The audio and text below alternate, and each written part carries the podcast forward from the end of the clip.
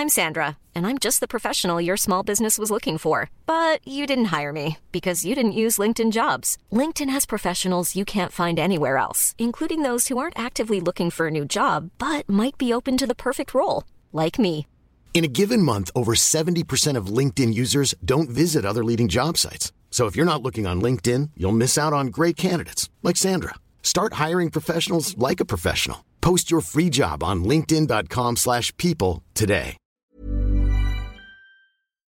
This episode of Figuring Out 30 is dedicated to my friends Daz and Snowy and their adored Trace and Sal's.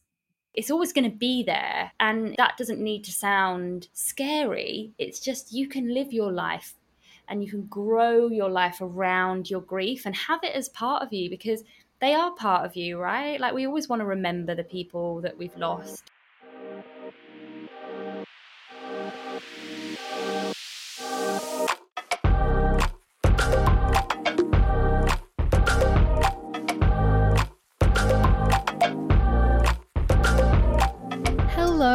Hello, hello. Welcome to Figuring Out 30. Bridget Hustwaite here, as always. I hope you're doing well. Um, hey, not to sound grim, but I've been thinking about death a lot. I guess more so the aftermath and the grieving of losing somebody you love. And you would have just heard at the very start of the podcast my dedication um, of this episode to my friends Daz and Snowy, who, yeah, are both why I wanted to do an episode on grief.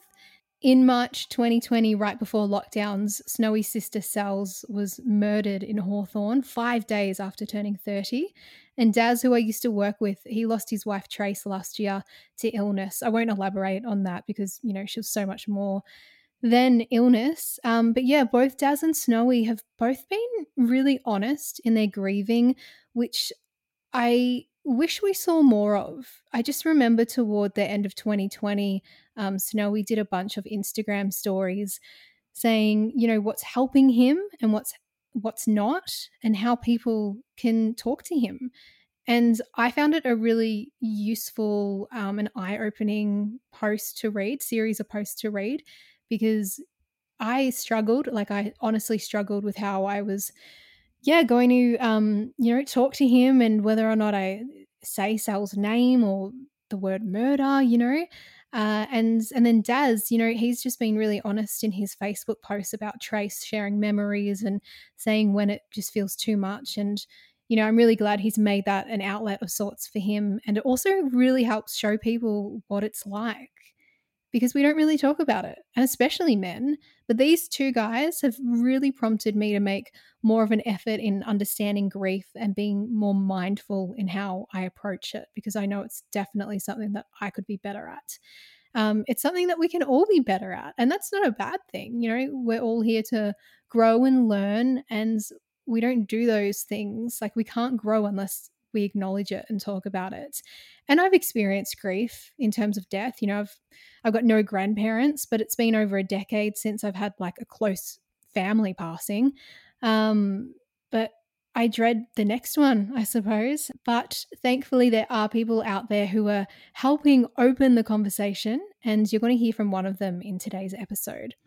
So, there's a podcast called Good Mourning, and it's by two lovely ladies, Imogen Carn and Sally Douglas, who both lost their mothers in their 30s. Sally's mum died of a sudden seizure, and Imogen's mum took her own life.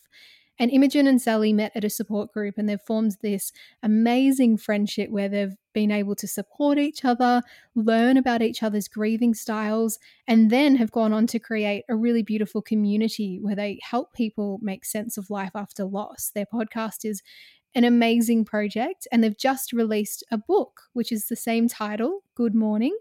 And it made my heart really heavy reading it. And it was, I'm not confronting, but just, yeah, I mean, I was just so heartbroken to hear Imogen's and Sally's stories. But the book taught me so much about grief and I really wanted to get the girls on my podcast. So, in this conversation with Sally, you're going to hear more of her story, how she has found people responding to grief, what she's gained from grief, and so much more. So I hope you get something out of this one. It's a very candid conversation for figuring out 30 with Sally Douglas from Good Mourning. Congratulations on the release of Good Mourning, the book format. Um, let's talk about the release day first. How was it for you both? Thank you so much, Bridget. Um, it was really it was really bittersweet in honesty. It was amazing. But also because the book wouldn't be if our mums hadn't died, it did feel very bittersweet. And I'm not going to lie, like I spent the evening of our book launch crying into a pot of Magnum crack, Aww, which, which so. wasn't how I expected to spend one of the greatest and most exciting milestones of my life. But we're all about the honesty. And it was, yeah, it was amazing, but also very emotional. It is. And especially when you talk about a body of work like a book, you know, like we, we all podcast. And I think because that's a constant thing and it's a weekly and it's instant. But when there's so much behind the scenes work that you put put into a book and it's kind of the same as to when artists and musicians release singles and albums and EPs and then it's let out into the world it's so hard like I could not describe that feeling or really empathize with it. You know, I used to premiere songs on the radio and be like, oh, it's such a huge deal. But then when I released my book, I was like, holy shit, I know how it feels. It's just, it's just a crazy experience putting out a book, isn't it? It is. And I think when you before you write a book for me anyway I, I, read a lot of books and i'd pick a book up and read it and not really think about it. But now having written a book and i pick up a book and i just know how much has gone into it for the author and i have such like a level of huge respect for every book that i read because it is such a process and you know it's an emotional process it's an emotional journey isn't mm. it i don't mm. know if you found that with writing your book but it's yeah there's highs and lows and it's a, it, it really was for im and i we found it was it was a yeah just a huge huge huge journey yeah it's a massive process well let's kind of i guess wind back and, and set the scene as to how this book did come about because yeah it was the passing of both of your mothers vanessa and rose um sal so you received a call this is pre COVID 2019 that your mum had passed away from a sudden seizure. You can tell by the accent that you're from the UK. Um, and then jumping on a flight back home. Can you kind of describe? Because when I was reading that, I was like, I cannot imagine what that flight was like. How was that journey for you? And because you know you're alone on a plane, I can't imagine all the thoughts that are running through your head and people around you who just have no idea like what what was going on for that journey back to the UK. I mean, it was hell. It's a difficult flight to take when you're not flying into, you know, a situation like the death of your mum. It was really really hard. And I think as well I just wasn't prepared to hadn't mentally prepared to be stepping back into the UK to mm. be dealing with it all. So I was really I was really nervous, but to be honest, I was so emotionally exhausted and shocked that it did go quite quickly because it, it just everything felt like a blur. So in that sense, I guess it was easier because I just felt so kind of emotionally out of it. But yeah, as an expat, when you move to the other side of the world, you know, what's one of the payoffs? It's the fact that you're not nearby if something happens. And for me, my worst nightmare was that something would happen to someone close to me and I wouldn't be there straight away.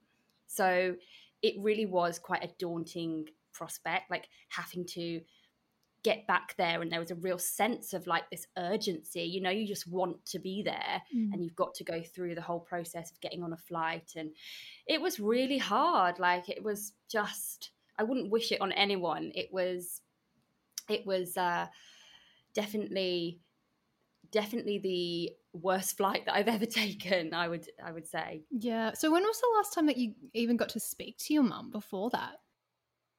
So my mum was supposed to call me on the her morning and the morning that she died. So it would have been my evening.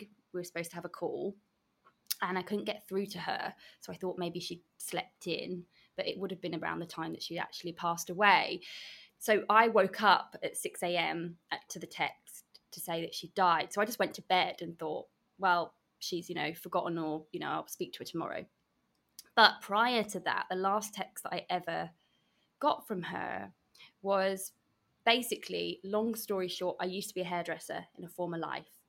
And I, my career to date has been in PR for 11 years. So I transitioned from hairdressing into PR and now I do Good Mourning. Um, and my mum knew that I wasn't fulfilled in my career and I was looking for something more. And we talk about it quite a lot. So she sent me an article in The Guardian um, about a hairdresser who cuts hair for people in need for free. And she said, the, the message said along the lines of, I wanted to share this because I can see you with your good heart doing something similar to this hairdresser in this article. And with your kind and caring heart, my final wish, but my sort of my fantasy for you, my wish for you is that you would do something that helps others. And that's the last thing that I ever heard from her. And I feel like what we're doing with Good Mourning is fulfilling that wish.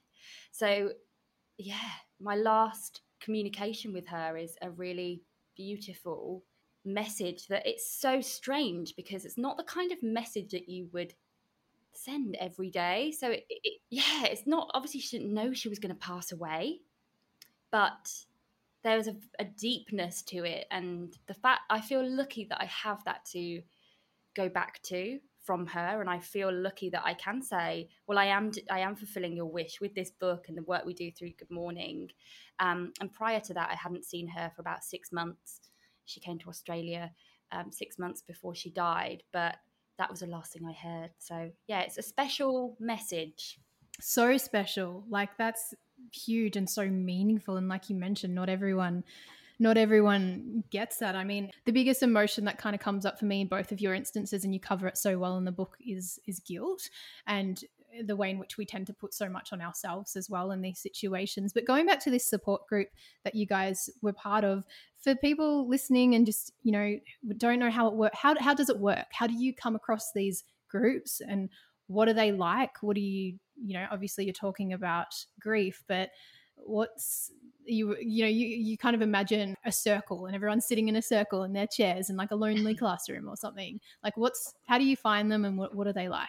So we we actually have a facebook support group um, for any type of loss any age um, any gender. Um, and we also at like our community on instagram is kind of a, a, a support group space. Um, but our experience of attending a support group it was organized by one of the mem- members. So it was a bit of a get together, like who wants to meet 10 people um, at a pub on this day in Sydney. It was it was nice. It was nice to connect with other people. It was really casual. Um, they're all different, and we haven't attended lots of different support groups, so some of them may be more formal. But this one, because it was organised by like a member of the group. It was really casual.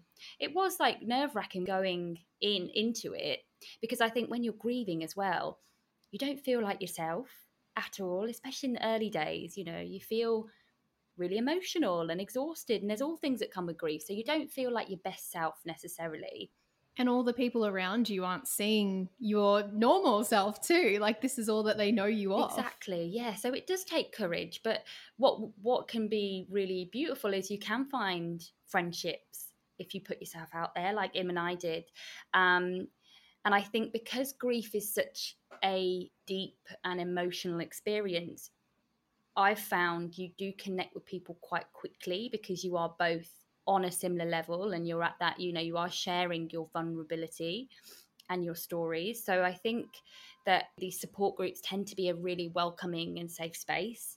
So if any of your listeners are looking to to join a support group or if there's a local grief support group in their area i think don't be afraid to give it a go because it is a it is a, a trusting space to like to, to show up and share your vulnerabilities. Yeah, and it's so amazing just the friendship that you guys have been able to form as a result and the community that you've now been able to foster. And it's interesting hearing, you know, reading the book, like both of your styles of grief really differed, I guess. So, how would you describe the way in which you grieved? It was part circumstantial, I think, and part my coping style. But so I had to go back and sort my mum's funeral out, arrange it, sort her estate out, you know, cancel bank accounts, sort her, you know, house out, clear her house out. And because I live over here, I only had about a month to get it done. Mm. And handily, because she passed away about a month before Christmas, I always had the I had the deadline of like everywhere was closing for Christmas too, like solicitors and all those things. So I had I had to get things done really quickly. And I was in such shock for a long time that I was almost running on adrenaline and autopilot, which helped me get these things done. And also, I am quite practical. So I think I needed to do the things to distract myself. And also, I like doing things. So I think for me, I was almost my grief style has been very practical. Like, I was emotional, of course, and like there would be days where I would feel just completely overcome with like all of the emotions, but I could still show up and get things done. I went back to work a couple of months after mum died and I was, you know, performing well at work, which surprised me. And like I judged myself, like, why am I able to like go to client meetings and like hold my own and manage a team and be fine and show up and smile and and and actually deliver good work. But i miss my mum and weekends i'd be on the sofa just exhausted and crying but uh, but i could function day to day. And i think sometimes people that surprises people as well because they think didn't your mum just die? Like you seem fine. And that's really important to talk about that we all grieve differently and there's really no right or wrong way but i did judge myself hard. I thought i was an emotional robot. Like why can i push my emotions aside and and get on with things? And you know i think about the early days after my mum passed away and i was back in the uk i was with some of my like best friends who i i don't have the luxury of seeing very often. And there were moments like I, this is i'm talking like a couple of days before her funeral where i was having a really good time and i was feeling happiness and joy because i was ensconced in this love from my friends and i was just like so happy to be with them but then i felt guilty Hiring for your small business? If you're not looking for professionals on LinkedIn, you're looking in the wrong place. That's like looking for your car keys in a fish tank. LinkedIn helps you hire professionals you can't find anywhere else, even those who aren't actively searching for a new job but might be open to the perfect role. In a given month, over 70% of LinkedIn users don't even visit other leading job sites. So start looking in the right place. With LinkedIn, you can hire professionals like a professional. Post your free job on linkedin.com slash people today. because I'm like, well, uh, I'm about to bury my mum, like, and I'm laughing and, you know, enjoying my evening and there's so many layers to it and i think it's just you've got to let yourself off the hook because you grief and joy can coexist even in the very early days and i think we feel guilt for so many things you know? We feel guilt for how we're grieving we feel guilt for some of the emotions that we're experiencing you know? We can feel guilt when it comes to our relationships all sorts of things. Um, but my yeah i would say my experience in the early days was I guess, clouded in adrenaline and getting stuff done and finding sort of coping mechanisms in the doing but my grief and like the the kind of intense the intensity of it probably hit me a couple of months afterwards when the dust had settled and I didn't have to keep running on this at this speed to get everything done. Um, so I would say it was a little bit, I wouldn't say delayed, but it was an interesting experience because I didn't have the option to really sit in it at first. Mm. And one of the biggest things um, that I guess I took away from the book and what we really need to talk about is the way in which people respond to grief and how people deal with it, how they perceive it. What surprised you about how people were kind of, you know, dealing with you guys? Like, were people awkward and avoidant? Like, what were the, some of the things that you were experiencing from friends and colleagues and, and all of that? We we had really good support from friends, family, colleagues. But I think the one thing that we really found was even with the best intentions, people just don't know what to say. Mm. And especially when you're younger and you know you're in your 30s and your peers haven't experienced a loss or grief, it's one of those things it's very hard to fully understand and get until you've been through it.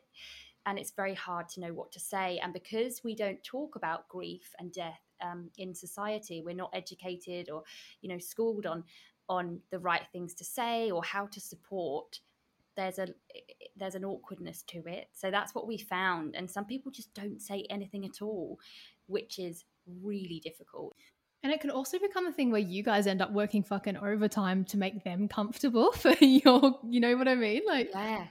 And I think if anyone listening is supporting somebody in grief, like, just know that you don't have to say anything profound. Like, you really don't have to fix anything or come up with any like poetic, flowery statement.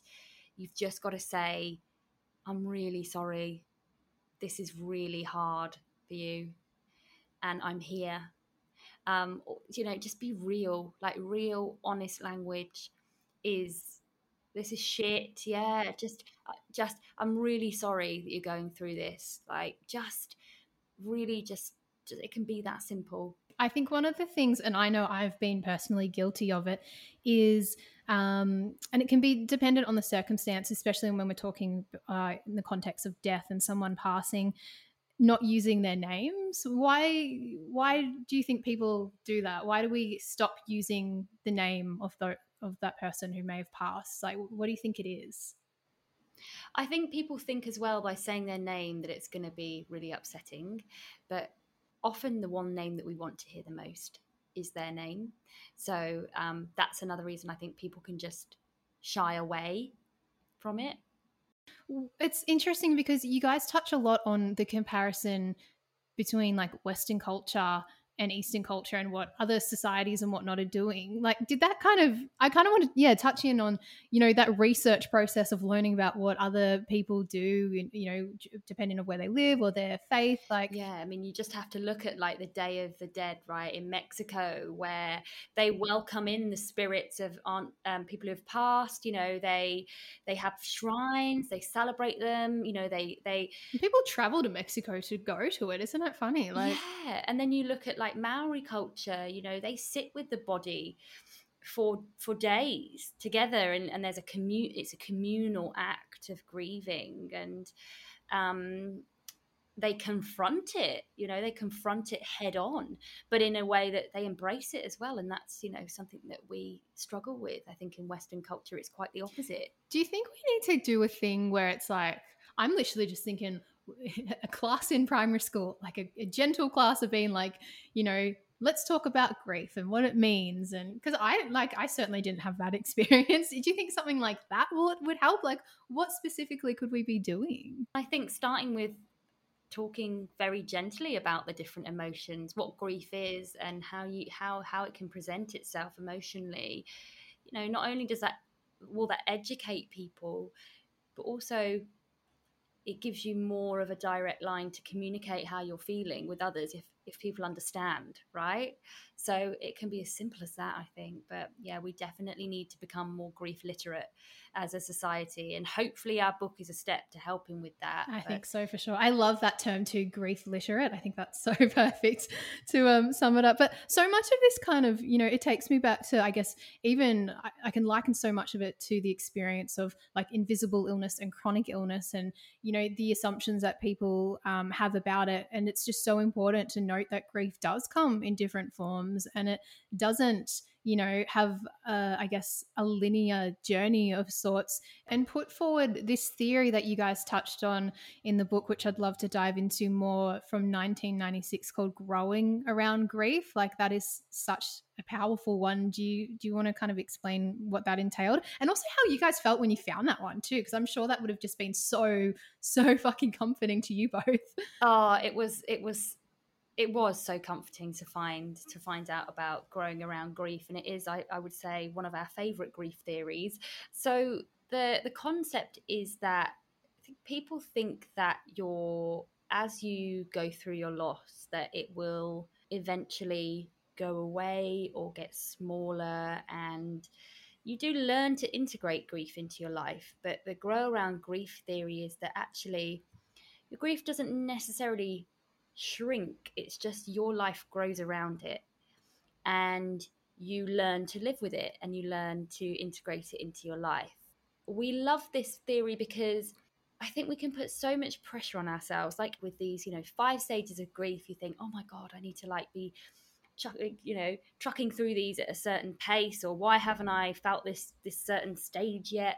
Um, and I think it's the same with when we're moving through our life. We feel like, oh, you know, I'm still grieving, or I'm still missing my person. I feel like I should be, you know, getting on with things in a you know better way by now but actually it's really important to know that grief is very much you know their memory within us so it's one of the reasons that that for us that theory is so comforting and we wanted to share it in the book because it's just really important to know that you can have a fulfilling life and grief be part of it yeah, and it kind of goes into, you know, they say time heals all wounds, but that's not necessarily the case. And time shouldn't really do that, right? Time should just, yeah, I guess it helps in managing it and coming.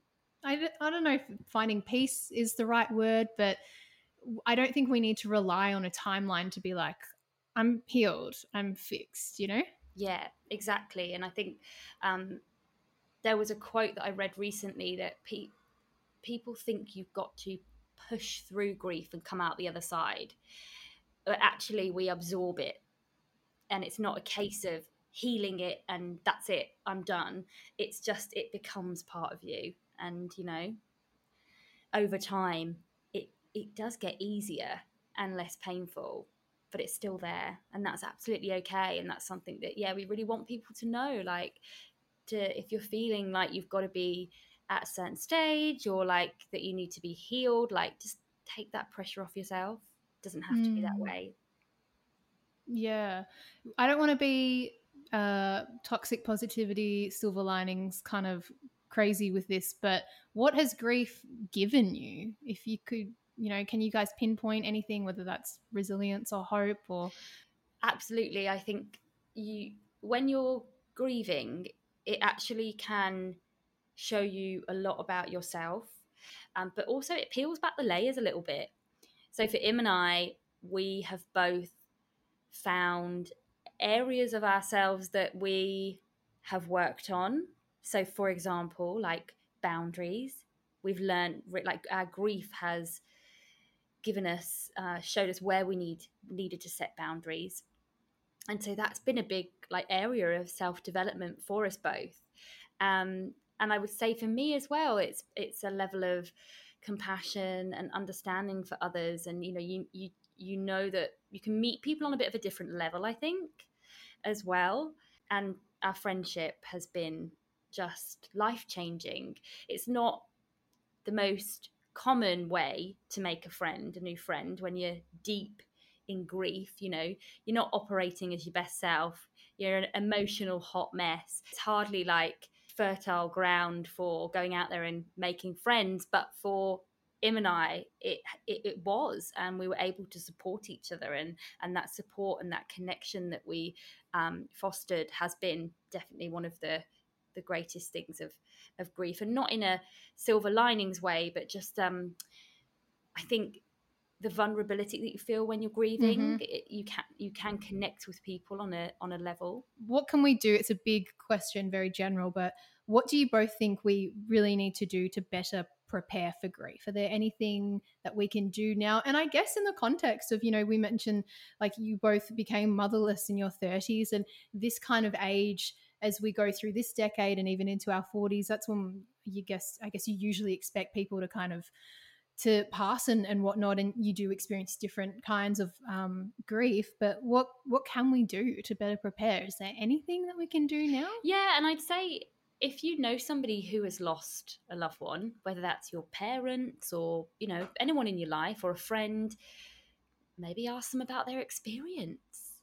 You know, ask them about the person who's gone if they if they feel comfortable. I think it's always good to get permission and say, you know, you okay talking about this? Yeah. But ask questions, get curious about how other people have coped with grief and what their experiences has been like and don't be afraid to ask questions about the people who have gone. I think that's one of the ways as well that you can start kind of understanding a bit more about the grieving process is with curiosity. And even now, like my dad, like his parents died when he was in his early 30s. I was two when his mum died, and I was four when his dad died. So I don't remember them at all. And it's only now, with the experience of my grief, that I think about my dad and like how difficult that would have been raising two young kids, losing your parents in such close proximity to each other when you were so young as well. And like, I, so my mum died when I was 33. So for 33 years, I didn't really think about my dad's grief. And now I'm like, wow, that would have had a huge impact on him. And it explains a lot of things, you know, and you see things in a different light. So I think, yeah, just ask questions. Yeah, it's an interesting one with our parents too, because I think the generational shift there and how we talk about our feelings. Um, like, how have you found your dad has responded? Like, how does does he feel comfortable talking about that stuff, or have you kind of had to prompt him a bit? I, have had to prompt him a little bit, definitely, like coax it out of him. And we haven't like we haven't gone into detail about it. You know, we've touched on it, but it's not something that's been like a continued conversation. Because you're right, it is a generational thing. It's almost like well, no one's probably asked them about it, or it's not something that they're comfortable really talking to. And I'm sure if I if I if I dug a little deeper, he would open up more. But it's why we do the work we do because we do need to have more honest conversations about grief and loss and hopefully our generation will be the ones that spearhead you know a more open culture around grief and that grief literacy. But yeah it's uh, it definitely feels like the tide is turning in how people are responding to talking about loss. We've got a long way to go but i think we we're making tracks definitely yeah, and you have a nice chapter in the book too that's kind of addressed to um, people about how they can approach it and becoming like a grief ally and whatnot. And I think also just like being able to sit down and reading a book, it doesn't seem as like much of an invasive kind of conversation because it's just you and the book. No one's really seeing what you're reading, and you can take it in uh, at your own pace and whatnot. And I think that's really important, I guess, for a topic like grief when it can be a really fucking daunting thing to acknowledge and, you know, and learn about. So the book is definitely a wonderful recommendation. Um, Sal, thank you so much again for joining me. I've taken so much out of this chat and such an important one to have. And hopefully, I'm sure this will um, help people as your book will continue to do. So thank you so much. It's been so lovely to share this time with you.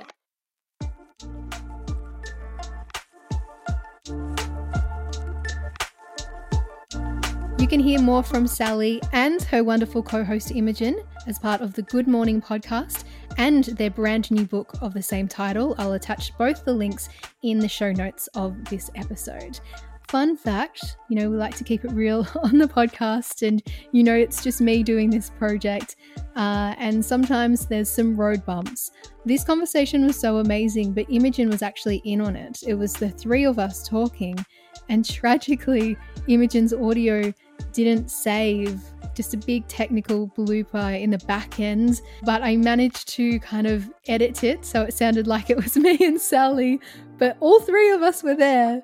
But Imogen shared some amazing insights, and you'll be able to hear more of them in the book and, of course, their podcast. So, again, the links are in the show notes of this episode. Thank you so much for listening, though. As we know, it's fully independent, produced and hosted by me, Bridget Hustwaite, and created on the lands of the Wurundjeri people of the Kulin Nation. So I'd like to extend my respect to the traditional custodians of the land.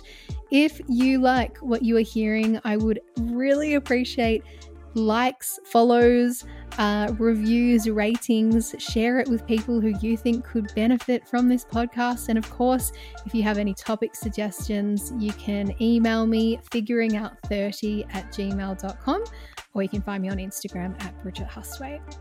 So that's it for today's episode, and I will talk to you next week. Bye.